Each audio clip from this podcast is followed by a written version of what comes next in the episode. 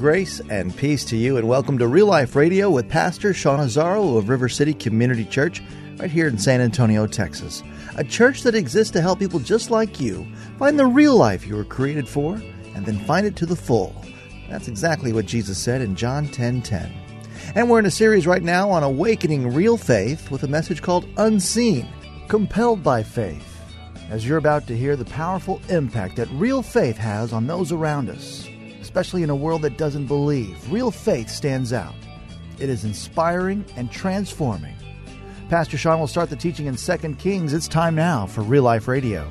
Well, if you have your Bibles, turn to Second Kings chapter five. Second Kings chapter five, we're going to pick up in this conversation that we started called Unseen, Awakening Real Faith. Unseen, Awakening Real Faith. And that title kind of talks about one of the challenges of real faith, because it is dealing with an unseen God, a spiritual God. The Scripture says God is spirit. Those who worship Him must worship in spirit and in truth. And that's the part that's difficult for us, because we recognize the Scripture teaches, and we see in the lives of the people in Scripture this powerful move of God.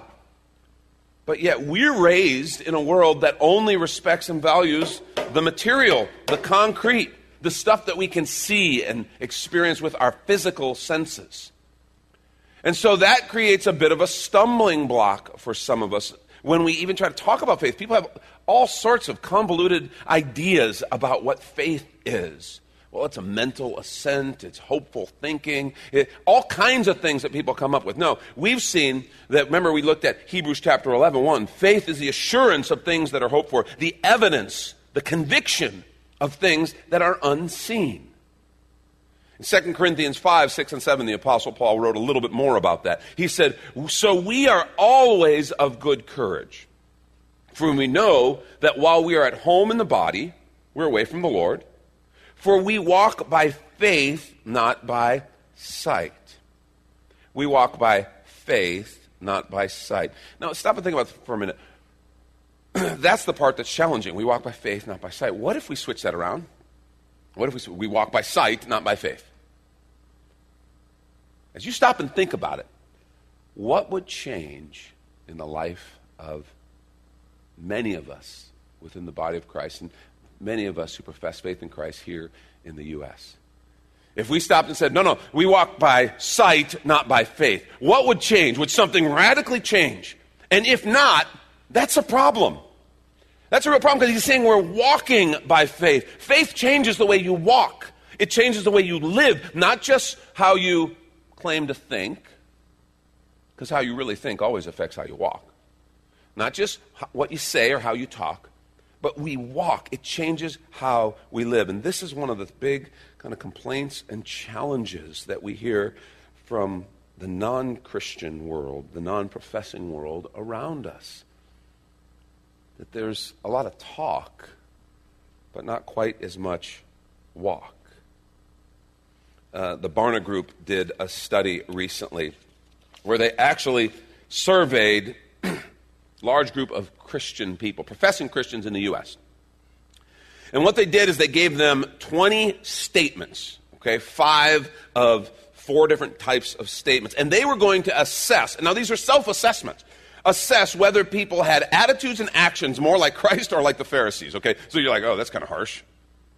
But that's what they did, okay?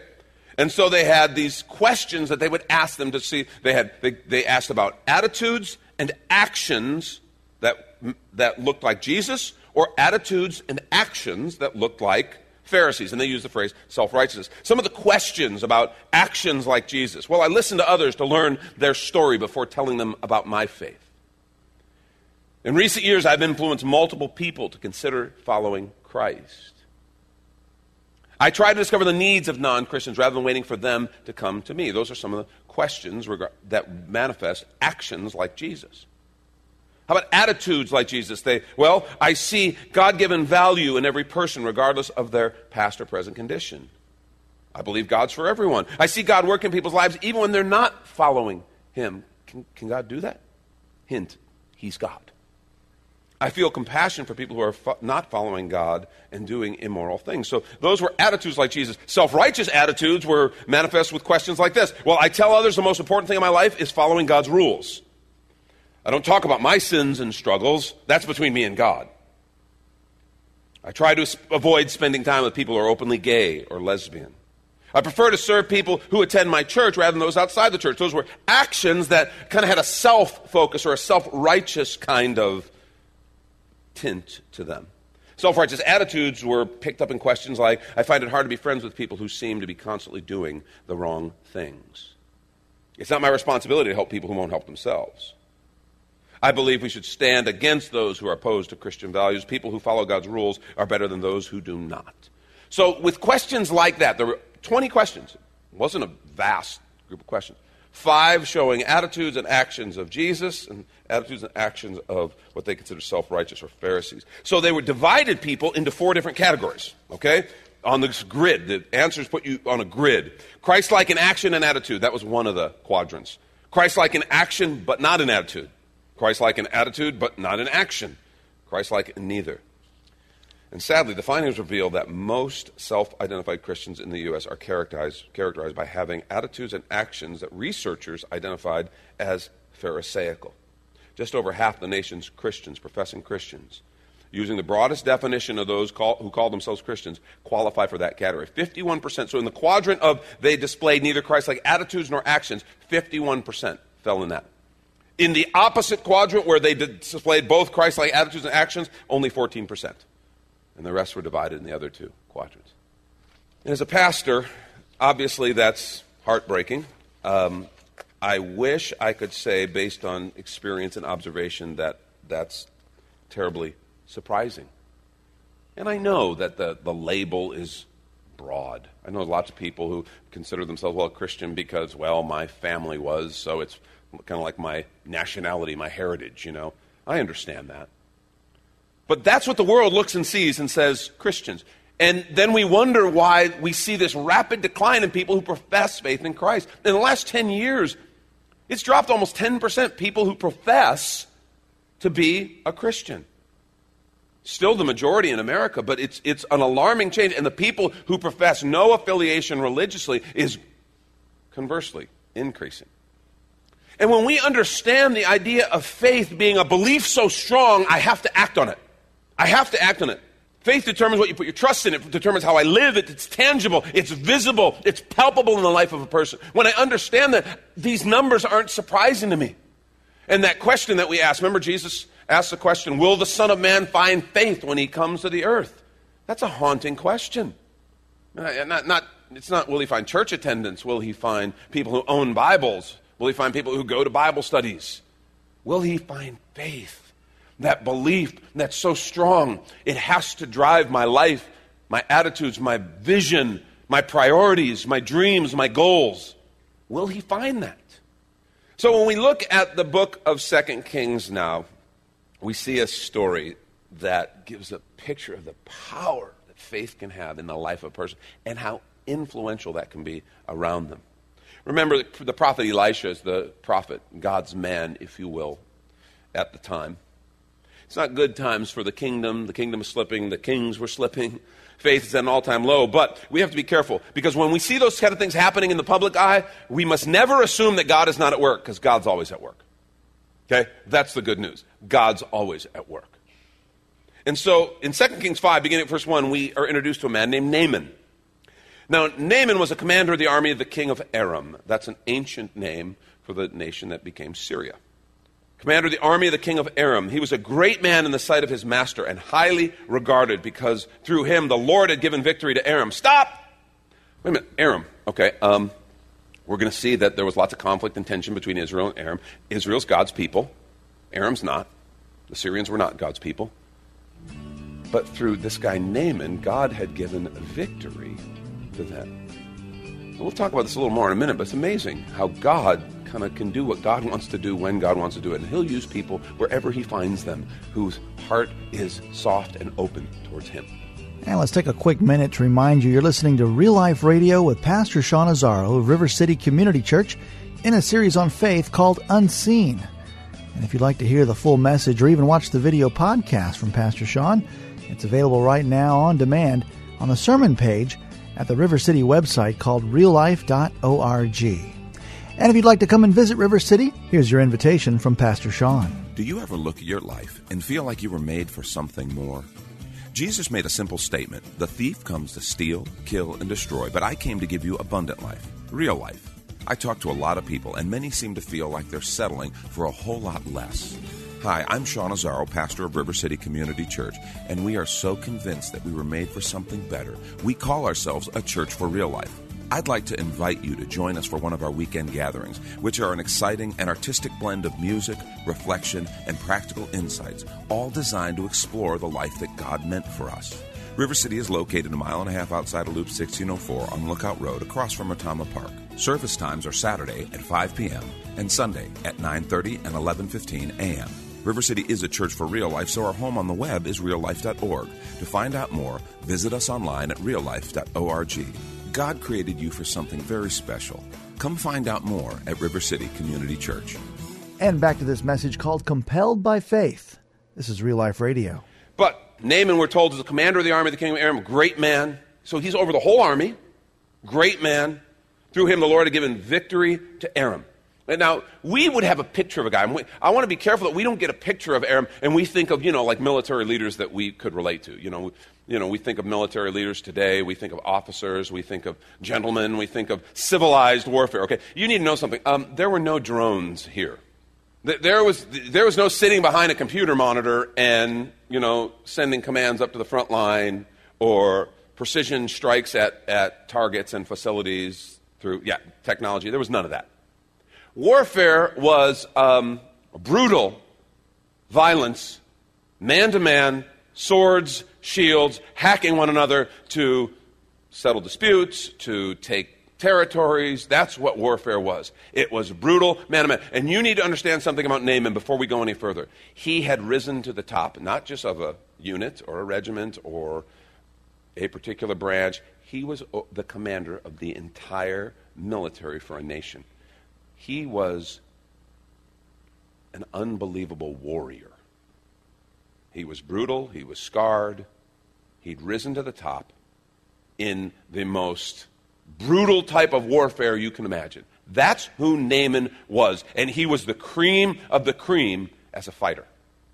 And we're told he was valiant, but he had leprosy. He had leprosy. It was incurable. When the Bible talks about leprosy, there were a number of skin diseases that were degenerative, they were flesh-eating, and they were incurable. And he had one of those.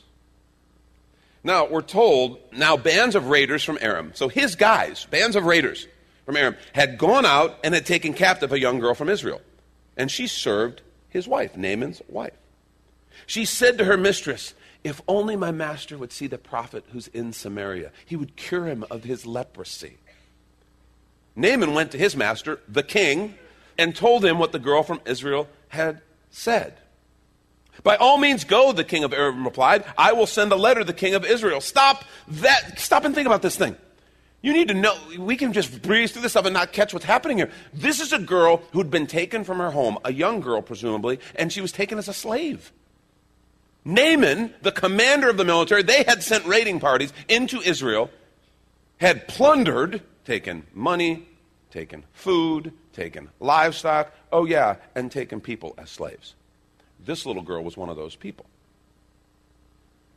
And yet, she so loved her master that she couldn't stand to see him deteriorating with this disease that was eating him alive.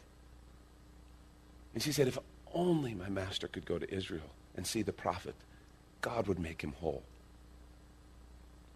I love that. There's something about this guy Naaman. He's way more than a brutal military warrior. There's something in him that caused this little slave girl to care deeply. And what I find even more interesting, he believed her. I mean, this wasn't just the superstition of a little girl from her superstitious religious beliefs of some little girl that we'd taken, slave girl from another nation. Something in her had caught his attention to where he believed him, put his own word and neck on the line, goes to his master, the king, and the king believes Naaman. This is really incredible when you stop thinking about this. Little slave girl starts this whole process where the king says, okay, I'll send a letter to the king of Israel. So Naaman left, taking with him some gifts, ten talents of silver, six thousand shekels of gold, ten sets of clothing. The letter that he took to the king of Israel said, read, with this letter I'm sending my servant Naaman to you so that you may cure him of his leprosy. As soon as the king of Israel read the letter, he tore his robes and he said, am I God? He didn't say, well, this is nice, you know. He said, am I God? Can I kill and bring back to life? What does this fellow send someone to me to be cured of leprosy? See how he's trying to pick a quarrel with me? Have you ever seen the words I and me more in two sentences? Me, me, I, I.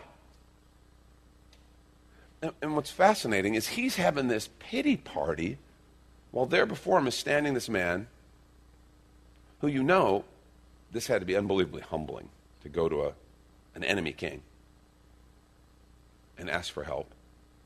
He's a proud, physically imposing warrior, except for the fact that he's being eaten alive by leprosy. And all the king can think is, what's this going to mean for me? When Elisha, the man of God, heard the king of Israel had torn his robes, he sent his he sent him this message. It's interesting. So this went on for a couple days. I don't know how long it took for word to get out to Elijah. The king didn't send for him. He gets word. And so he hears about it, and he sends a messenger back to the king. Why have you torn your robes? Have the man come to me, and he'll know that there is a prophet in Israel, a prophet of God. So Naaman went with the horses, the chariot, stopped at the door of Elisha's house. Elisha sent a messenger to him, go wash yourself seven times in the Jordan, and your flesh will be restored, and you will be cleansed. But Naaman went away angry and said, well, I thought he'd surely come out to me, stand, call on the name of the Lord his God, wave his hand over the spot, and cure me of my leprosy. Naaman had been watching Christian T V, okay? He wanted the show, okay? He wanted the Benny Hinn thing, I mean, the full enchilada. He knew what was supposed to happen. The guy's supposed to come out, he's supposed to wave his hand, he's supposed to have a little show, a little song and dance, maybe the choir sings, and then boom. And he's put off. He, he didn't even come out. He just sends a messenger. It's fascinating how, how low-key the real work of God usually is, isn't it? I mean, Jesus, it was some of the times he would just do something amazing. He would go, don't tell anybody. Don't tell anybody. Just go give thanks to the Lord. Go show yourself to the priest. Be certified clean, but don't, don't go say anything. There's a, a certain divine humility about the way God works. It's not that he doesn't want people to know, because I think he does. It's that it's the way he works. He wants people to hunger and thirst and discover. He doesn't want to overwhelm and wow them with the show. He wants them simply to trust him and see the power of God.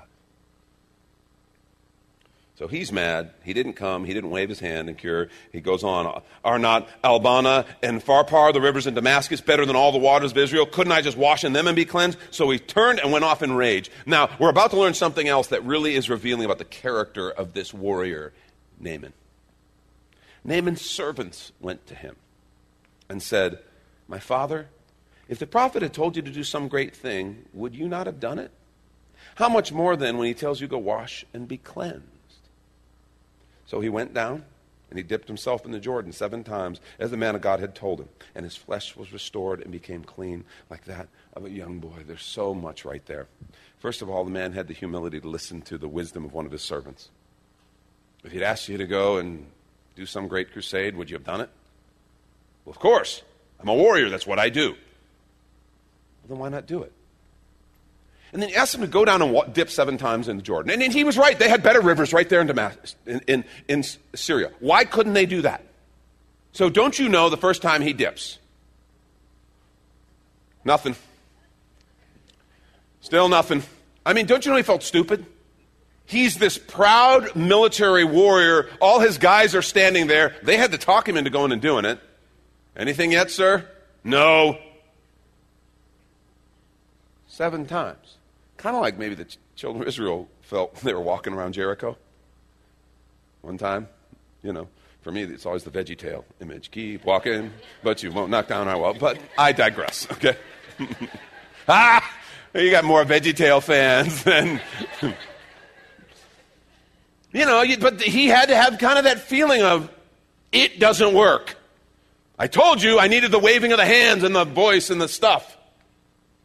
But then the seventh time, it says he came up and his skin was like that of a baby. It was new. And understand, um, it wasn't just the way it was before, because this man was a warrior. He wasn't young. He was the commander. He was uh, getting up in years. Do you imagine how scarred and brutalized his skin had been over the years of that kind of warfare? Not anymore. His skin is like that of a young child. And he looks, and he's amazed. And for us, how many times does God ask us to do things that are contrary to what we think should happen? We think it should look like this. It should be the show. We should. This is how it works, God, because I've read the books and da-da-da. And I think God intentionally asks us to do things different so that our, our focus, our objective, even our worship won't be on the method or even on the outcome that we desire. It'll all be on Him. He asks us to do things that don't make sense. He asks us to do things that sometimes stretch us, because then there's no doubt about who did what. So it doesn't become an incantation, some sort of formula that if I run the formula, then it'll, then God always does this. No, it doesn't work like that.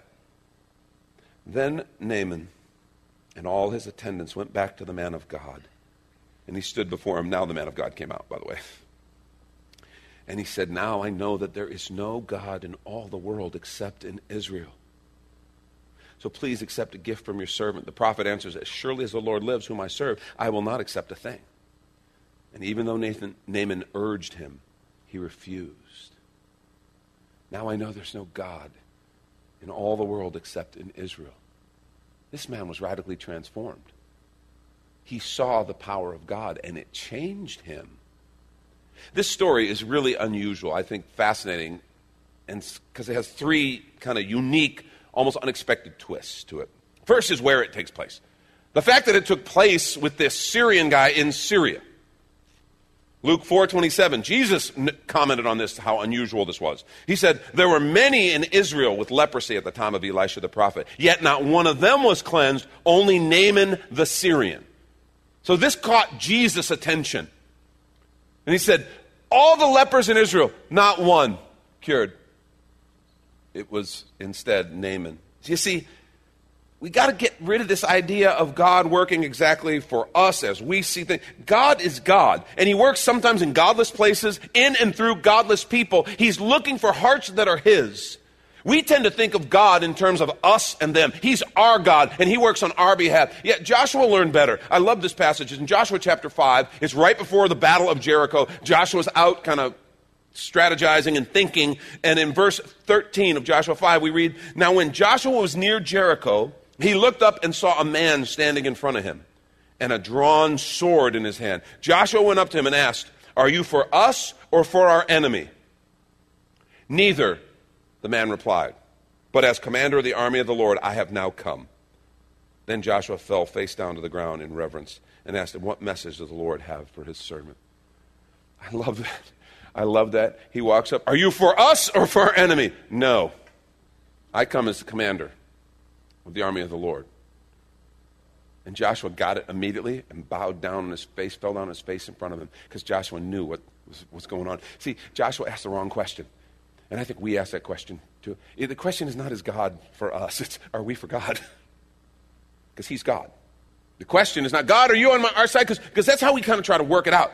God, I want you to bless this. I got this plan. I want you to bless it. God, I got this thing I want to do, and I need, need you to bless it, God. I want. I got this person I got to influence. I need you to, to bless my plan. It's the wrong question. Wrong question. Instead, it should be more, God, I want to be a part of your plan. I mean, in my family, God, what's your plan? I, I want to be a catalyst. I want to be a, a player in your plan, God. What do you want to do? Because you're God. I trust you. God, at work, what do you want to do? There's people all around. God, I want to be a part of what you're doing here. For Joshua, this was the God who had led them out of Egypt under Moses. This was the God who he had, who he had experienced and seen. This was a God he'd follow through the wilderness. But he was reminded, it's the wrong question if you ask, okay, are you for us or for the enemy? No, I'm, I'm God. The question is, are you for me? Thank you, Pastor Sean Azaro. You've been listening to Real Life Radio in this series called Unseen, Awakening Real Faith. And if you'd like to hear the full unedited message and this series, it's available right now when you find the sermons link at real life dot org. But of course, you're invited to come and visit us at River City Community Church, located on Lookout Road, right behind Retama Park. You can find the details, directions, and service times also at real life dot org. If you'd like to call the church, the number is two one zero, four nine zero, five two six two. As Real Life Radio is a service of River City Community Church, and we hope you join us again next time for more Real Life. Do you ever look at your life and feel like you were made for something more? Jesus made a simple statement. The thief comes to steal, kill, and destroy, but I came to give you abundant life, real life. River City is located a mile and a half outside of Loop sixteen oh four on Lookout Road across from Retama Park. Service times are Saturday at five p.m. and Sunday at nine thirty and eleven fifteen a.m. River City is a church for real life, so our home on the web is real life dot org. To find out more, visit us online at real life dot org. God created you for something very special. Come find out more at River City Community Church.